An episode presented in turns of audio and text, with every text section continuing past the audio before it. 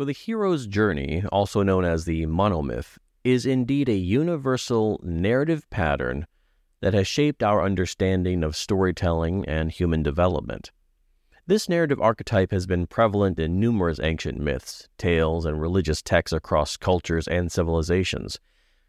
I think one can argue that this universality exists because these stories are rooted in our collective unconscious, capturing the essence of the human experience.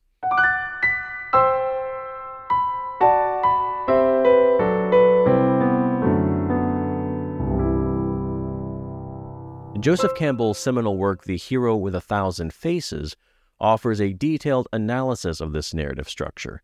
It identifies several stages in this archetypical journey. Uh, these stages can be broadly divided into three phases departure, initiation, and return.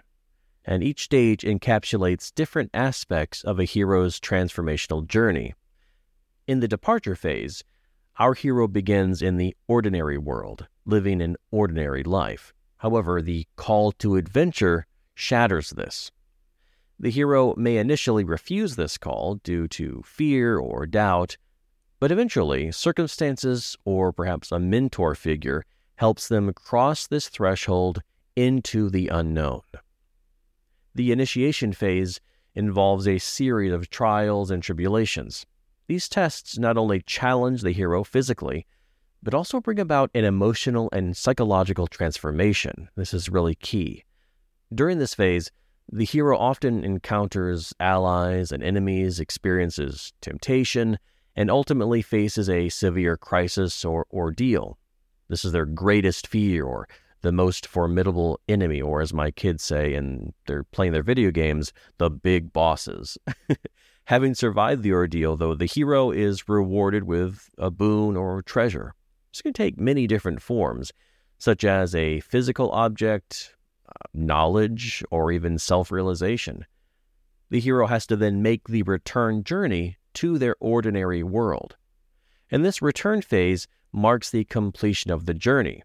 It too is often fraught with challenges, as the hero must retain their boon and reintegrate it into their old life, often transforming their world in the process.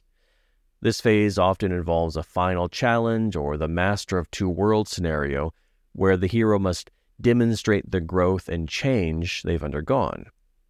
Now, what makes the hero's journey so compelling is its dual narrative. On the surface, it tells an exciting story of adventure and bravery, but beneath that, it represents a psychological journey of transformation and self discovery. It's really a metaphor for personal growth, embodying our struggles with identity, fear, change. When writing a hero's journey narrative, the focus should be on this internal transformation just as much as the external adventure. Remember, the physical journey is really just a device to propel this internal journey, this evolution of the character's consciousness from innocence and ignorance to one of wisdom and self awareness.